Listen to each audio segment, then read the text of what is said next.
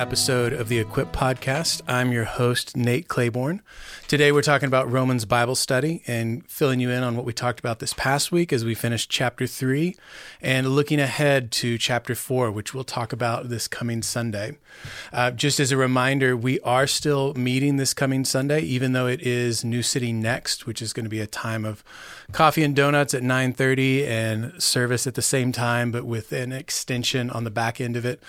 Um, didn't see why there wasn't any reason we could get together for an hour on the front end and talk about Abraham and what Paul makes of Abraham's story. But we won't have as much time as usual. Um, thankfully, though, we a couple days ago we released another podcast uh, where our theologian in residence, Dr. Michael Allen, talked with a friend of his, Dr. Jonathan Linebaugh, about um, how Paul interprets the Old Testament, specifically Abraham. And they talk about some Reformation readings of um, this particular part of Romans. Very fascinating discussion that you should definitely go listen to if you haven't already, especially as we won't have as much time together with Romans 4. As we are in Romans 3, just to give you a few quick things, and one of them actually kind of gets us into Romans 4. Uh, we talked a lot about what it means to be justified. We answered the question Is faith a work? Uh, the answer was no, it's not. Faith is a gift, something that's given to you. And on the basis of your faith, you're justified, not on the basis of your works or even on the basis of one work in particular. We spent a little bit of time talking about the nature of gifts. Uh, so in Romans 3:24 says we're justified by his grace as a gift. And we got into a little bit of the cultural background on gift giving. Um, some of the consensus of the room was that if you get a gift with strings attached, it doesn't feel as much like a gift. Um, but in the ancient world, giving gifts tended to have strings attached to them, whether there was an obligation on the other side. Um, gratitude was certainly expected, but there uh, there weren't particularly gifts with absolutely no strings attached to them. And as we look at some of the implications here, even in Romans 3, of this justification we get by his grace as a gift, there are strings attached in the sense that we are given the gift of faith, and then um, having this gift of faith doesn't get rid of the law entirely. And in fact, Paul ends this section by saying we uphold the law. And so we're not keeping the law because that's how we're justified. We are obedient and following Christ and seeking to be more like him because he has given us this gift of faith that changes us from the inside out. And so we are pursuing uh, following him in a way that is not because we're obligated necessarily, um, but because it's something that we genuinely want because of the way he has changed us from within by his spirit.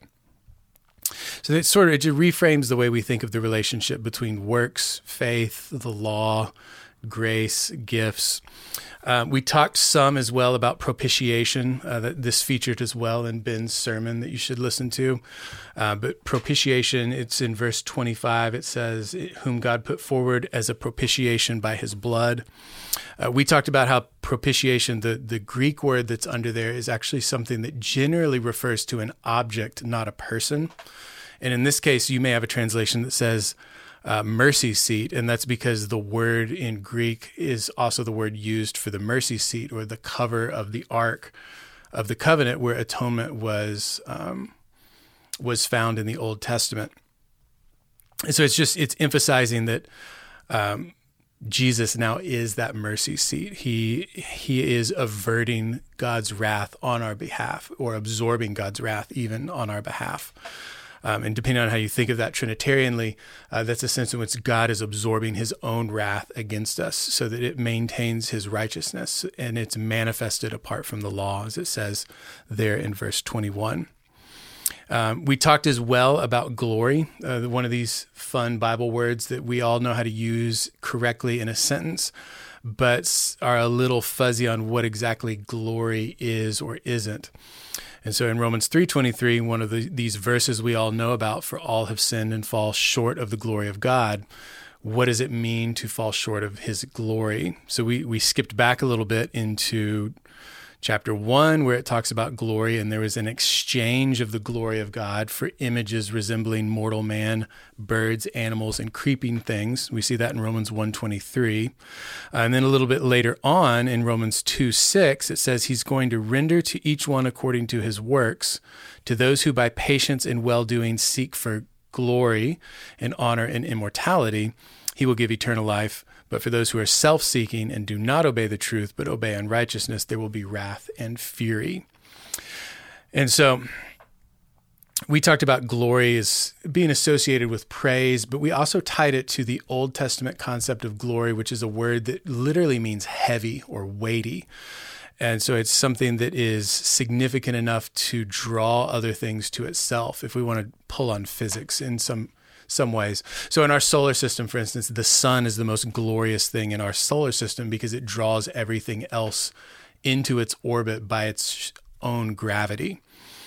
And so we have a temptation where we want to seek glory for ourselves and want to draw other people to us so that they may give us honor and praise us and show us uh, different things. And instead, we should be seeking God's glory and honor for God. And in doing so, we actually are displaying the image that He has made us in better.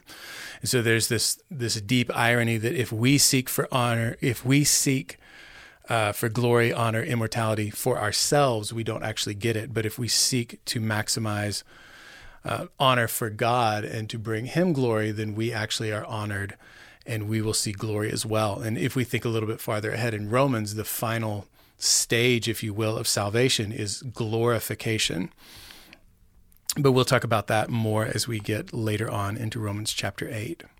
So, with all this in mind, there's this kind of pivot in the second half of the section from last week. Really, Romans 3 27 through 31 sort of resumes a little bit of the discussion from earlier in chapter 2 and earlier in chapter 3, but it also looks ahead to what we read in chapter 4, where Paul's really going to focus on Abraham.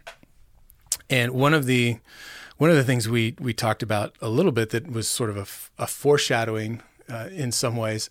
I'm laughing a little bit because it's a foreshadowing of both Bible study and it's the reason Abraham's used. Is Abraham is not technically a Jew, so he's not Jewish and he's not technically an Israelite, although he's the father of the Jews and he's the f- grandfather of Jacob, who is renamed Israel. Um, and so it's interesting that Paul would draw on him as an Old Testament example.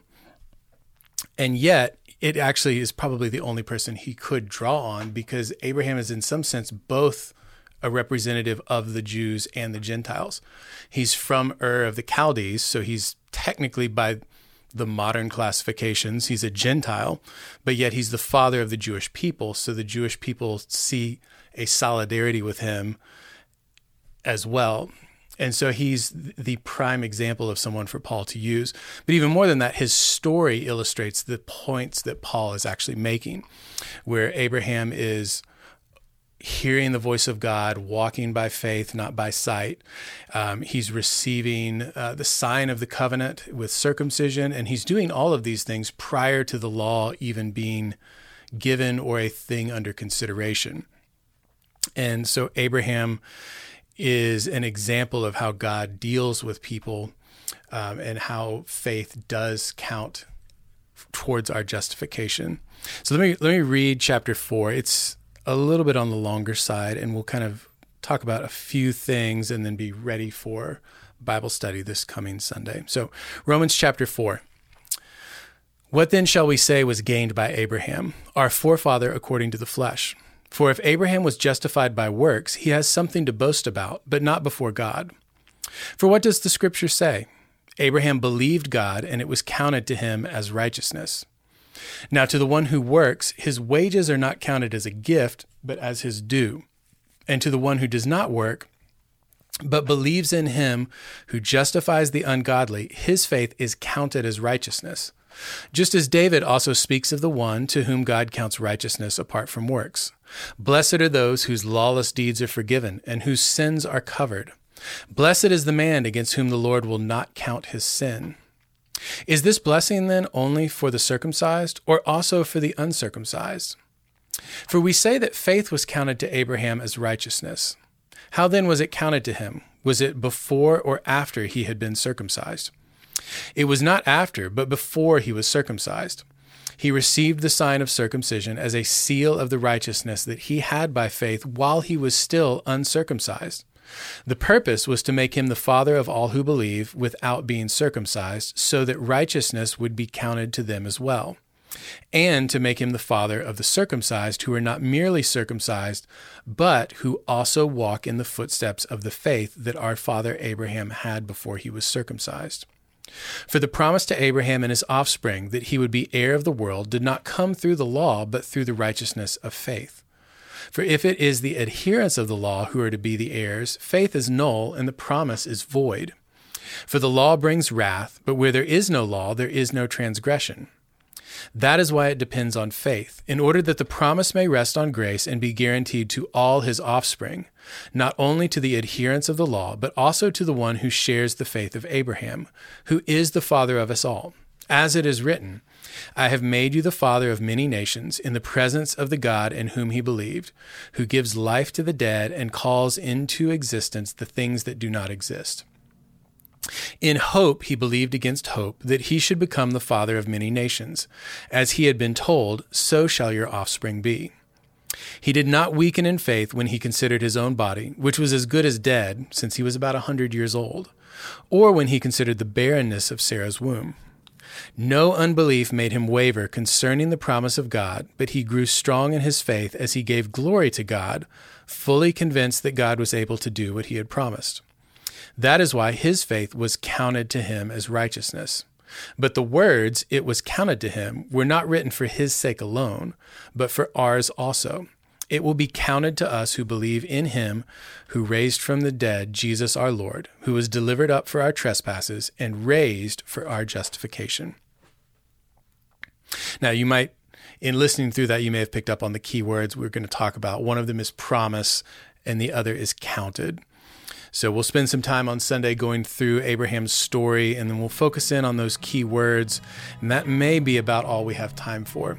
So hopefully, if you're listening to this, you'll be able to join us on Sunday morning to discuss Romans in person, and we'll look forward to seeing you there.